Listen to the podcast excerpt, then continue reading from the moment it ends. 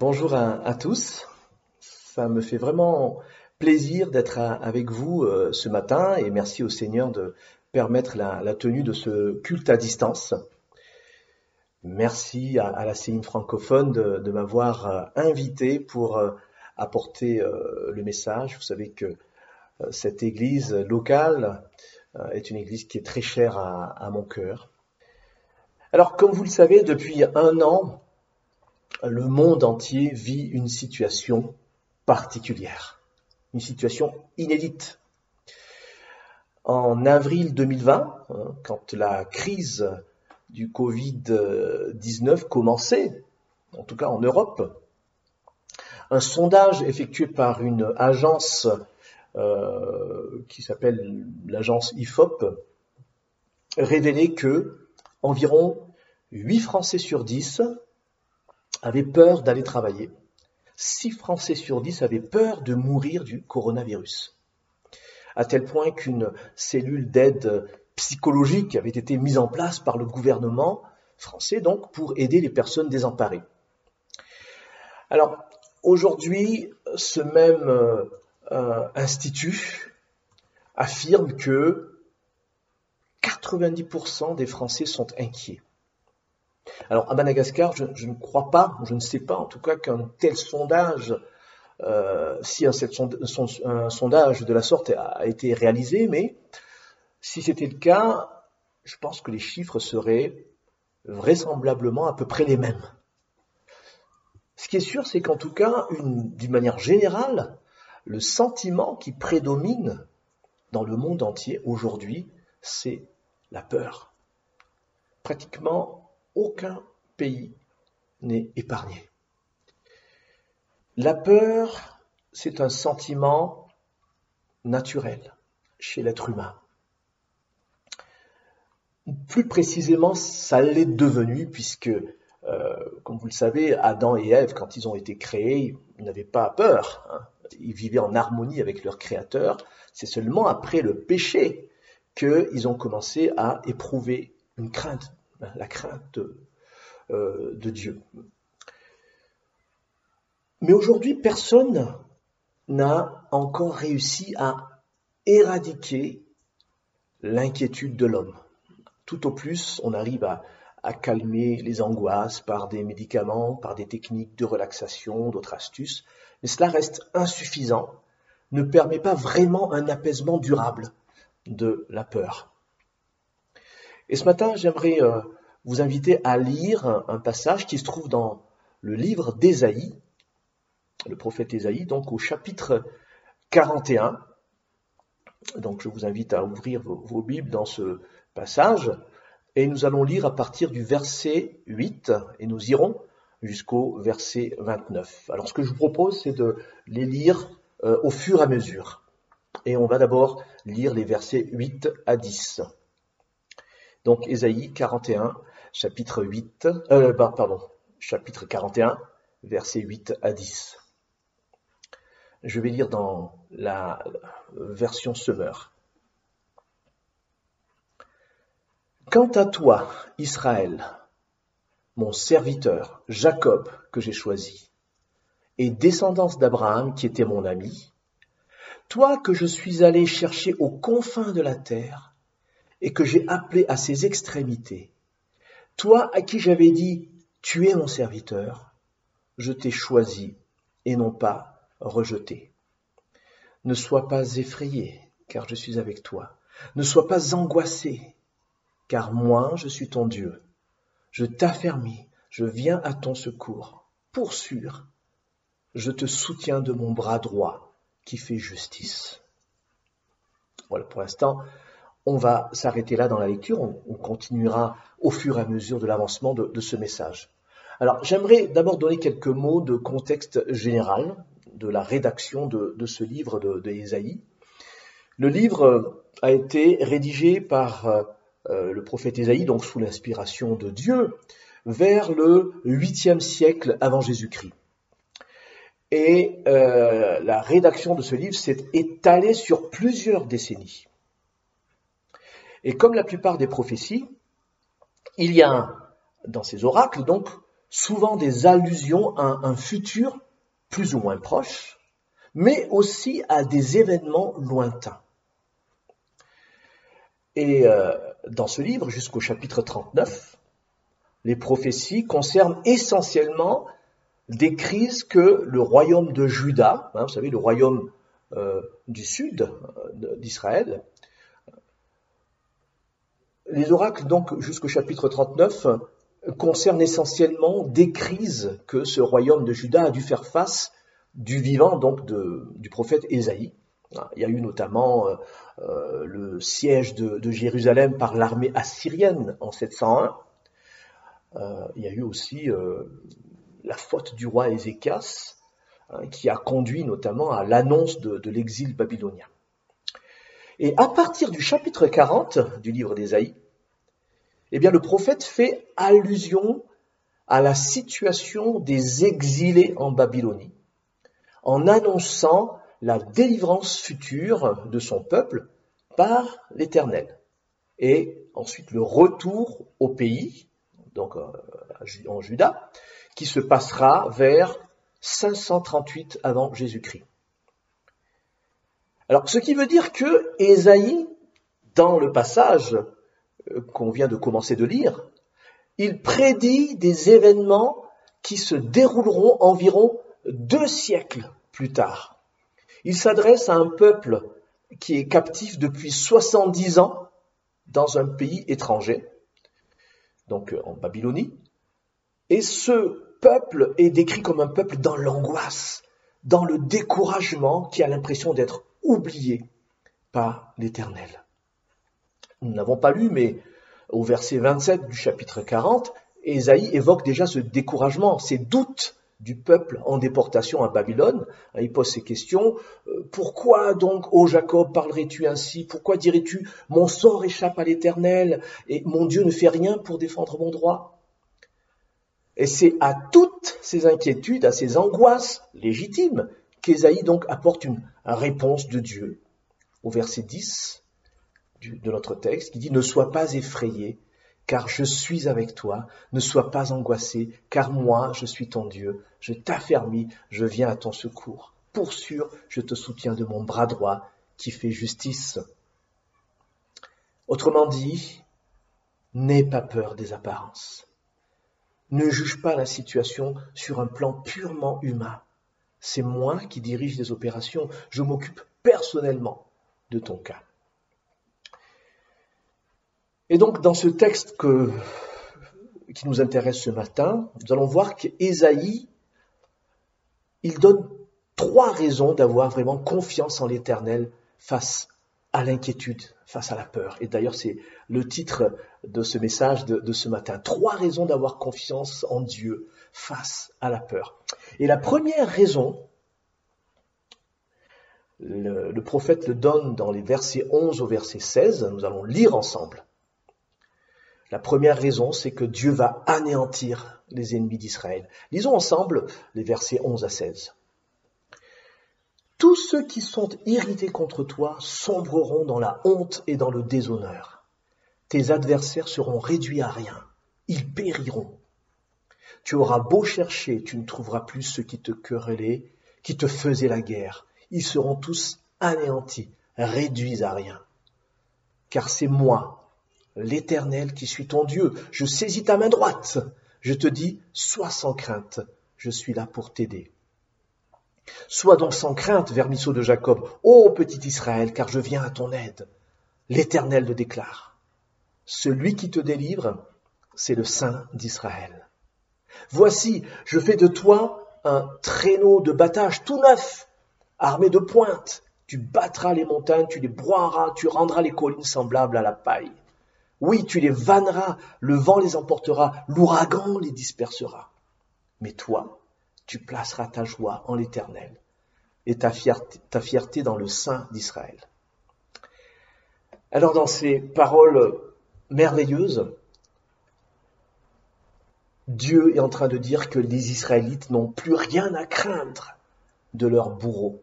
L'Éternel va faire en sorte que ses ennemis soient hors d'état de nuire. Donc c'est la première raison de ne pas s'inquiéter savez, l'homme, qu'il soit croyant ou qu'il soit non croyant, il connaît toujours ce sentiment de peur, ce sentiment d'angoisse. Parce qu'effectivement, euh, des ennemis sont bien là. Le chrétien n'est pas en reste. Hein. Il a aussi son lot d'ennemis. Euh, des ennemis visibles, ça existe, hein, comme euh, dans des pays où les chrétiens sont persécutés. Les ennemis, ce sont vraiment ces incroyants qui les persécutent, qui les oppriment. Dans des pays euh, notamment euh, comme euh, l'Iran ou l'Irak ou, l'Afghanistan ou le Pakistan, ou même en Inde, les croyants ont, des ennemis physiques. Mais il y a aussi des ennemis invisibles. Le péché est un ennemi invisible contre lequel le chrétien doit lutter jour après jour avec l'aide de l'Esprit Saint. Les différentes épreuves de la vie sont des ennemis invisibles, hein, y compris donc la maladie, le Covid-19, d'autres virus aussi euh, qui, peuvent exister. Et dans l'épître de Paul aux Corinthiens, dans 1 Corinthiens chapitre 15 notamment, l'apôtre Paul parle d'un dernier ennemi, qui est la mort, hein, derrière laquelle il y a celui qui détient encore la puissance de la mort, c'est-à-dire le diable. Donc, nous qui sommes chrétiens, nous avons des, ennemis. Et je propose de nous arrêter quelques minutes sur l'exemple de l'apôtre Paul. L'apôtre Paul a été emprisonné, il a été humilié, il a été lapidé, il a été fouetté. Et pourtant, ça ne l'a pas empêché de proclamer avec une conviction inébranlable. Hein, il a proclamé, si Dieu est pour nous, qui sera contre nous? Vous connaissez certainement ce passage qui se trouve dans l'épître aux Romains, au chapitre 8, au verset 31. Si Dieu est pour nous, qui sera contre nous? Et plus loin, dans ce même chapitre 8 de Romains, au verset 35, il ajoute, Qu'est-ce qui pourra nous arracher à l'amour de Christ? Et par la suite, il énumère toutes les formes d'adversité que pourrait rencontrer Hein, celui qui est fidèle à Dieu. Hein. Donc la détresse, l'angoisse, la persécution, la faim, la misère, le danger, l'épée. Hein. et on pourrait ajouter aujourd'hui le Covid-19. Et Paul de poursuivre en disant, mais dans tout cela, nous sommes bien plus que vainqueurs par celui qui nous a aimés. Oui, j'en ai l'absolue certitude. Ni la mort, ni la vie, ni les anges, ni les dominations, ni le présent, ni l'avenir, ni l'épuisance, ni ce qui est en haut, ni ce qui est en bas, ni aucune autre créature, rien ne pourra nous arracher à l'amour que Dieu nous a témoigné en Jésus-Christ notre Seigneur. Romains chapitre 8 au verset 39. Alors attention, l'apôtre ne veut pas dire qu'il ne sera jamais atteint par le malheur. Il n'a pas dit rien de tout ce qui est euh, là va nous, va nous atteindre. Mais dans sa pensée, la chose la plus importante, des amis, c'est de savoir que rien ne peut empêcher le plan d'amour de Dieu de s'accomplir pour ses enfants. Le monde, la chair, la maladie peuvent influencer, peuvent s'acharner contre le chrétien. Mais si Dieu est du côté du chrétien, jamais tout cela ne pourra le séparer de l'amour de Dieu. Et c'est cela le plus important. Dieu peut accorder la grâce d'être délivré du danger. Dieu peut accorder la grâce d'être euh, délivré de l'épreuve en étant guéri d'une, maladie grave, par exemple. Mais dans, sa souveraineté, il peut aussi décider autrement. Et d'ailleurs, l'apôtre Paul, qui avait une écharde dans la chair, hein, euh, il a demandé trois fois, il a supplié trois fois au Seigneur de le guérir, mais Dieu a dit, ma grâce te suffit. Mais ce qui est sûr, les amis, c'est que l'amour de Dieu ne s'éloignera jamais de ses enfants. Alors pour en revenir à notre texte, Ésaïe voulait donc dans un premier temps rassurer les Israélites hein, qui étaient en captivité en leur faisant voir le sort qui est réservé à leurs ennemis. Ils seront anéantis. Et pour nous qui sommes croyants, hein, chrétiens de la Nouvelle Alliance, la parole de Dieu affirme que même si le diable, effectivement, il a encore une certaine latitude pour opprimer le peuple de Dieu, quel est son sort final? Son sort final, c'est d'être jeté dans l'étang de soufre et de feu et y subir les tourments éternels. Dans Apocalypse chapitre 20, verset 10. Un autre passage euh, nous affirme que Jésus a déjà désarmé toute autorité, tout pouvoir. Il les a donnés publiquement en spectacle quand il les a traînés dans son cortège triomphal après sa victoire à la croix. Dans Colossiens chapitre 2, verset 15. Ainsi donc, nous avons cette assurance que la victoire sur l'ennemi est déjà acquise. Jésus a déjà vaincu le diable à la croix. Les enfants de Dieu, nous qui sommes enfants de Dieu, nous n'avons plus à avoir peur du diable, parce que nous savons déjà qu'il est voué à l'anéantissement. Première raison donc de ne pas s'inquiéter, c'est que Dieu va anéantir les ennemis d'Israël. Et la deuxième raison de mettre sa confiance en Dieu face à l'inquiétude, c'est le fait aussi de savoir que Dieu ne va pas laisser son peuple dans le dénuement. Donc notre deuxième point, c'est que Dieu pourvoira aux besoins du peuple. Parce en fait, il a discerné une autre raison pour laquelle le peuple captif va être dans l'angoisse, c'est cette perspective d'être démuni sur le plan matériel. Hein. Vous savez, quand les prisonniers qui ont purgé de longues peines de prison s'apprêtent à être libérés, on dit souvent qu'ils sont sujets à des angoisses, notamment la peur de ne pas réussir leur réinsertion, euh, sociale. Beaucoup s'inquiètent de leur avenir professionnel, ils se posent des questions en disant, bon, par exemple, si j'ai été emprisonné pendant 30 ans, 40 ans, et que je vais sortir, comment, comment je vais vivre? Est-ce qu'il y a une société qui, pourrait embaucher quelqu'un comme moi, dont le casier judiciaire est très chargé? Et c'est un peu l'état d'esprit qui va animer les Israélites, hein, une fois qu'ils vont être libérés, qu'ils vont retourner en Judée. Bah, ils posent la question certainement comment on va survivre, qu'est-ce qu'on va manger, qu'est-ce qu'on va boire, comment est-ce qu'on va être reçu? Quand on va retourner là-bas.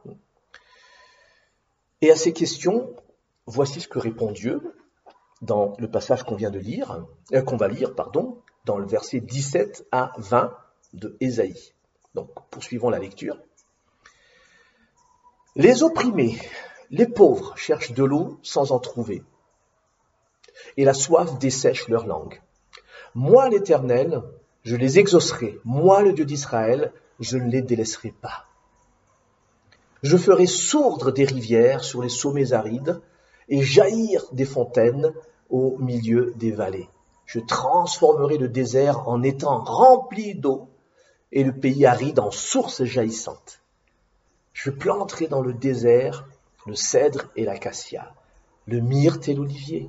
Je ferai croître dans la steppe le cyprès, le pin et le buis, pour que tous voient et reconnaissent et qu'ils observent, qu'ils comprennent que c'est la main de l'Éternel qui a fait tout cela, que le Saint d'Israël en est le Créateur.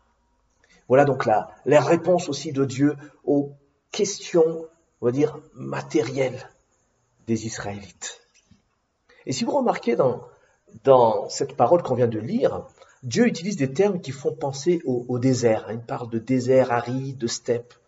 En fait, en utilisant ces termes, il fait allusion à plusieurs siècles auparavant, l'exode du peuple d'Israël entre la libération de l'esclavage en Égypte et l'arrivée dans le pays promis. Hein. Souvenez-vous, hein, lors de cet exode, les enfants d'Israël donc étaient sortis du, pays d'Égypte. Ils étaient passés par la faim, par la soif, par l'angoisse, par la peur, par la désillusion, l'errance pendant 40 ans. Alors bien sûr, Dieu était présent, mais à cause de la tendance du peuple à l'incrédulité, à la désobéissance, eh bien, les Israélites ont dû essuyer bien de déboires.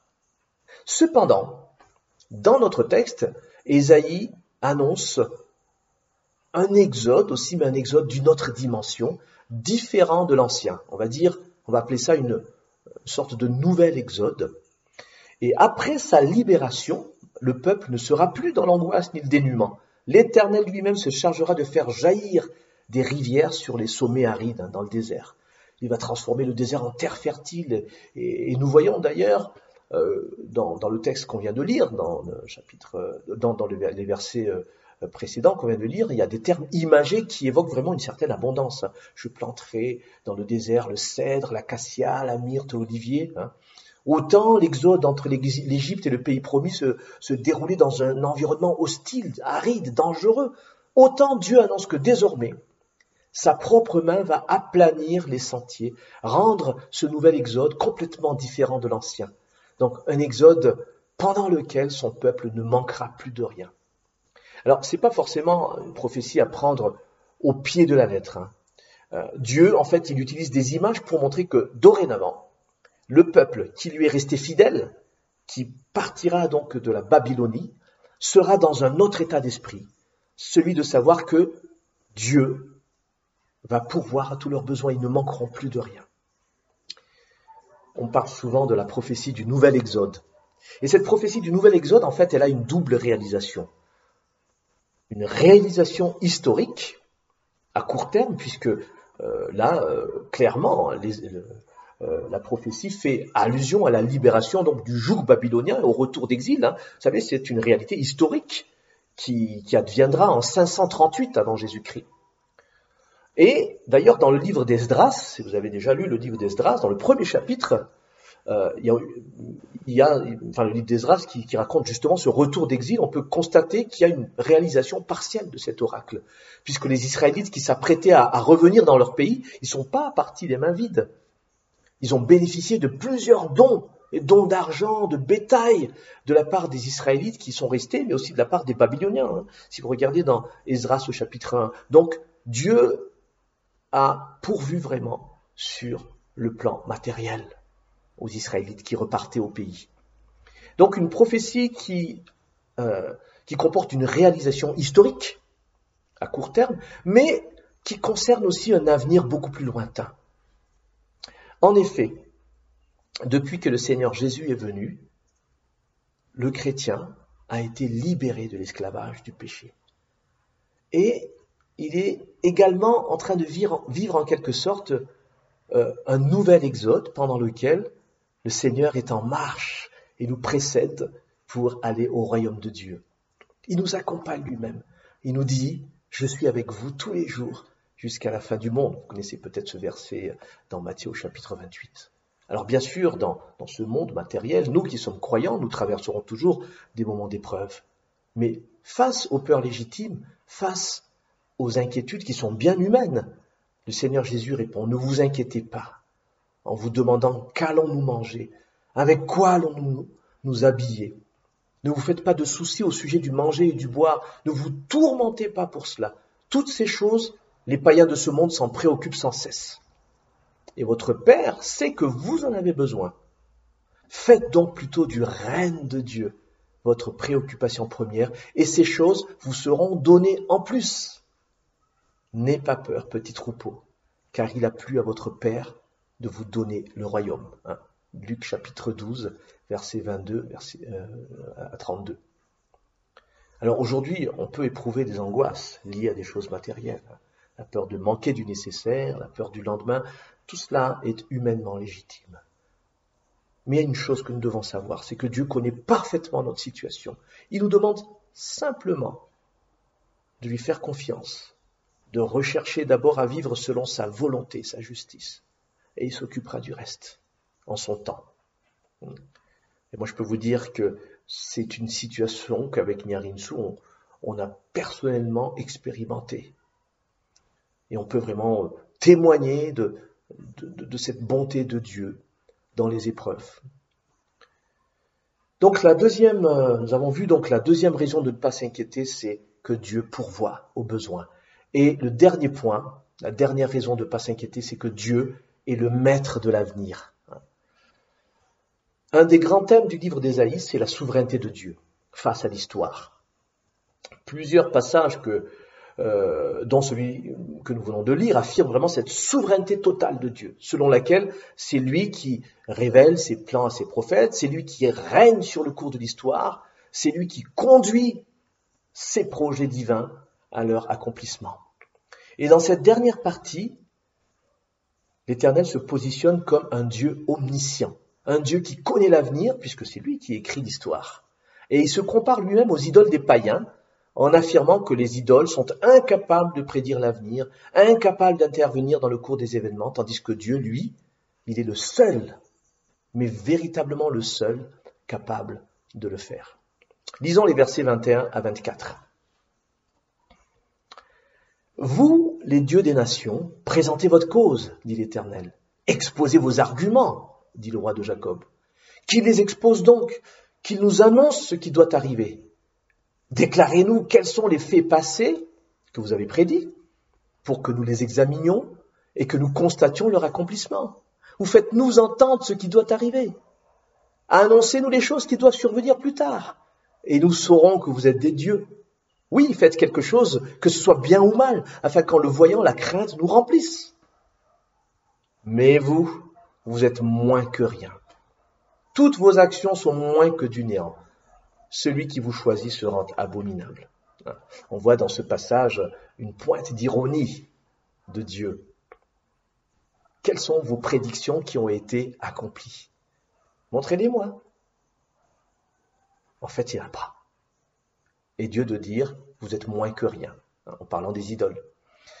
Alors, en comparant donc, en se comparant aux idoles de manière un peu ironique, donc Dieu apporte une réponse à son peuple parce que le peuple va effectivement être traversé par le doute. Vous savez, le fait d'avoir été déporté, le fait d'avoir été prisonnier des Babyloniens, aurait pu inciter les Israélites à croire que, voilà, les dieux des Babyloniens, peut-être qu'ils sont supérieurs aux dieux d'Israël. Et comme à l'époque, en, Babylonie, il était de coutume de consulter hein, les dieux afin de connaître son avenir, eh bien, peut-être que les Israélites exilés auraient été tentés de consulter les idoles babyloniennes pour connaître leur sort, pour savoir voilà jusqu'à quand on va être ici euh, euh, en, captivité.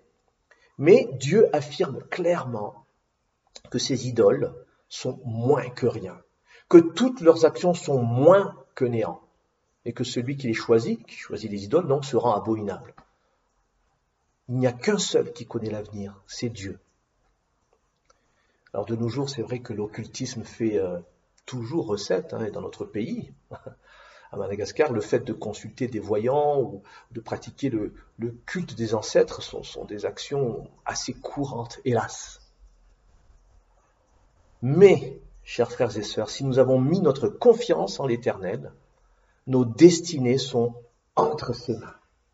Il y a un passage dans le psaume 31, versets 15 à 16, qui le dit.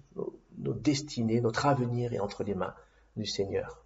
Notre histoire est entre les mains de notre Créateur. Nous n'avons pas à nous préoccuper de notre futur en allant consulter des, voyants, hein, d'autant que Dieu nous interdit formellement de telles pratiques, y compris de consulter l'horoscope. Hein. Regardez dans Deutéronome chapitre 18.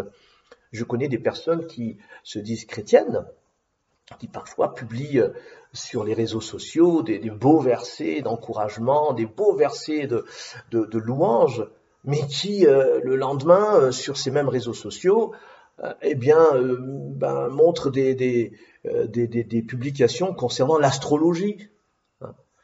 Alors là, on est, on, est en train de se moquer de Dieu. Dieu est un Dieu souverain, maître de l'histoire, maître de l'avenir, à tel point qu'il sait parfaitement le nombre de jours que nous allons vivre sur cette terre. Et ça, chers amis, c'est une des raisons de ne pas avoir peur. La dernière raison de ne pas avoir peur de savoir que Dieu connaît notre avenir et notre avenir est entre ses mains. Alors j'arrive à la, conclusion de, ce message. Dans notre lecture de ce matin, nous avons donc vu que le, prophète pardon, Isaïe discerne chez les Israélites en captivité donc cette peur de l'avenir, une peur qui leur fait poser des questions légitimes. Qui va nous protéger? Comment allons-nous survivre? Quel va être notre avenir? Et à cette triple question, Ésaïe a donné au peuple d'Israël une triple raison de ne pas s'inquiéter, parce que Dieu réserve la défaite à ses ennemis. Deuxièmement, Dieu pourvoira à ses besoins. Et troisièmement, Dieu tient en main son avenir. Et dans les cinq derniers versets de ce chapitre 41, nous allons le lire aussi, il est question d'un homme suscité par Dieu pour accomplir cette œuvre de libération du peuple d'Israël. Alors, lisons ensemble ce texte. Versets 25 à 29. Du nord, j'ai fait surgir un homme. Il va venir, oui, du soleil levant, il est appelé par son nom. Il piétine les gouverneurs comme s'ils étaient de la boue, comme un potier foule l'argile. Qui a prédit cela dès le commencement pour que nous le sachions? Qui donc l'a annoncé depuis les temps anciens afin que nous disions c'est juste? Non, personne ne l'a prédit, personne n'a rien, annoncé et personne n'a entendu des paroles venant de vous. Mais moi, j'ai été le premier qui ai dit à Sion, les voici, les voici. J'ai donné à Jérusalem un message porteur de la bonne nouvelle. Alors que parmi ces dieux, avec un petit dé, hein, parmi ces dieux-là, j'ai eu beau regarder, je n'ai trouvé personne, pas un seul conseiller. Si je les interroge, ils ne répondent pas. Eux tous, ils ne sont rien. Leurs œuvres sont néants, leur, leur statut de fonte, du vent, du vide. Donc il est question d'un homme qui va venir, qui va être, qui va susciter cette libération du peuple d'Israël. Et beaucoup de spécialistes voient en cet homme un célèbre empereur russe, euh, pardon, excusez-moi, un célèbre empereur perse qui s'appelait Cyrus, excusez-moi, qui a été à l'origine du retour des Israélites dans leur pays. Mais plus loin dans ses prophéties, Ésaïe évoquera à plusieurs reprises ensuite un, mystérieux personnage qui va appeler petit à petit le serviteur de l'Éternel, qui a pour mission d'accomplir non seulement le salut d'Israël, mais aussi le salut de toutes les nations, et qui va jusqu'à donner sa vie pour cela. Et vous l'avez peut-être compris, c'est une prophétie sur Jésus-Christ, dont l'œuvre douloureuse à la croix est décrite de manière poignante dans le chapitre 53 du livre d'Ésaïe. Le Seigneur Jésus-Christ lui-même, dans son humanité, a connu l'angoisse à la perspective de ce qui allait lui arriver. Il a connu la peur aussi. Mais il est quand même allé jusqu'au bout, jusqu'au bout de sa mission pour sauver les pécheurs et accorder la vie éternelle à toutes celles et tous ceux qui mettent leur confiance en lui.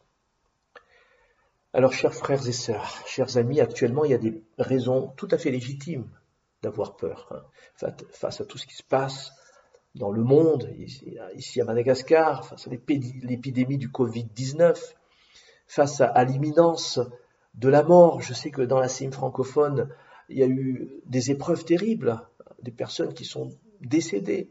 C'est vrai qu'il y a de quoi être dans, dans l'inquiétude, dans, voilà, il y a de quoi être désemparé. Mais de même que Jésus-Christ a connu l'angoisse, de même qu'il a éprouvé le stress, l'inquiétude, eh bien, il comprend également nos angoisses et nos inquiétudes. Il y a ce passage dans Hébreu chapitre 2, verset 18 qui dit, puisqu'il a été lui-même éprouvé dans ce qu'il a souffert, il peut secourir ceux qui sont éprouvés. Jésus-Christ, c'est celui qui a vaincu les souffrances. Il a vaincu la mort, il a vaincu le diable, et il veut rendre aussi victorieux celles et ceux, celles et ceux qui souhaitent le recevoir comme le maître absolu dans leur vie. Aujourd'hui, le Seigneur veut nous dire à chacun de nous, il veut nous dire, n'ayez pas peur. Votre ennemi, le diable, a été terrassé. N'ayez pas peur. Je suis le bon berger qui prend soin de vous. N'ayez pas peur. Vous serez avec moi au paradis. N'ayez pas peur. Mon amour ne vous quittera jamais. Et pour terminer euh, complètement ce message, je voudrais vous laisser un verset que vous connaissez certainement aussi. Et c'est d'ailleurs un verset qui a été adressé euh, par euh, Dieu, par, l'intermédiaire du prophète Jérémie, à, son peuple qui était en captivité. Et voici ce que dit ce passage dans Jérémie, donc chapitre 29, verset 11. Car moi, je connais les projets que j'ai conçus en votre faveur, déclare l'Éternel. Ce sont des projets de paix et non de malheur, afin de vous assurer un avenir plein d'espérance. Chers amis, cette promesse est toujours valable pour nous aujourd'hui. L'avenir que le Seigneur réserve à tous ceux qui mettent leur confiance en lui est un avenir qui sera de toute manière vécu dans sa présence éternelle et dans la présence éternelle de son amour. Face à nos craintes, face à nos doutes, notre appréhension, eh bien le Seigneur nous appelle à nous abandonner entre ses mains à mettre toute notre confiance en lui, parce que lui seul peut nous donner la paix qui surpasse toute intelligence, afin de garder nos cœurs et nos pensées en Jésus. Prions. Seigneur notre Dieu, merci pour euh, ta parole qui est la vérité. Merci pour euh, cette parole qui nous encourage aujourd'hui. Face à nos inquiétudes, face à nos détresses, face à nos angoisses, face à nos peurs, Seigneur, euh, par ta parole, tu veux nous rassurer et euh, nous encourager à, ne pas nous inquiéter. Parce que tu as déjà vaincu notre ennemi. Tu l'as déjà terrassé à la croix. Parce que tu es ce Dieu qui pourvoit tous les jours à nos besoins. Parce que tu es le Dieu qui connaît notre avenir. Seigneur, que c'est, que toutes ces réalités, ces vérités, toutes ces affirmations puissent nous encourager aujourd'hui, chacun et chacune, nous qui pouvons aujourd'hui passer par des moments de, d'inquiétude face à l'épidémie, face à d'autres choses aussi, Seigneur. Tu es ce Dieu qui peut nous accorder la paix parfaite qui surpasse toute intelligence, afin de nous garder dans, euh, nous garder en toi, Seigneur, garder nos pensées en toi. Je te prie, Seigneur, pour euh, euh, chacun d'entre nous qui sommes présents aujourd'hui, que tu nous visites les uns et les autres par ton Esprit Saint, que tu mettes en nous, Seigneur, cette certitude que notre avenir est entre tes mains et que nous n'avons pas à nous inquiéter.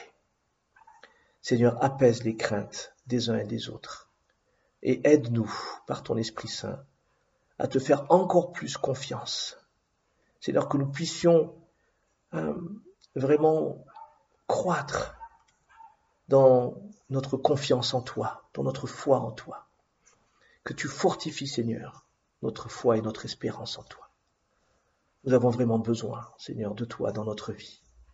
Merci, merci pour tout ce que tu as fait, Seigneur, et ce que tu feras encore? c'est dans le nom précieux de Jésus, notre Sauveur, notre Seigneur, que nous t'avons ainsi prié. Amen.